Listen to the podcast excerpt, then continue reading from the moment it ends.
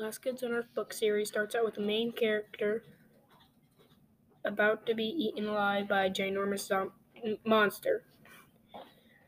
The Last Kids on Earth book series is a book series. The main characters there's four main characters in the book series. I'm only going to talk about three. The first is the mainest of main characters, Jack. He he practically tells the books as in his perspective. And the next main character is Quint. He practically makes all the weapons for for the crew. And the third char- main character is Dirk Savage. He is incredibly strong and used to be a bully before the monster zombie apocalypse. The day the monster zo- zombie apocalypse started just started out as any normal day with Jack getting on the bus, getting ready to go to school, and then all of a sudden pure chaos happened.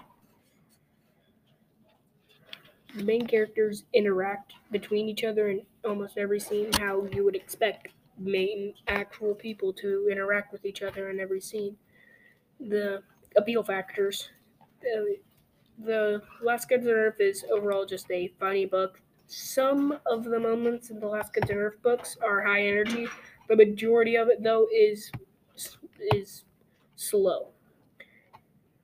I would rec- I would highly recommend this to anybody who likes books. And that's it.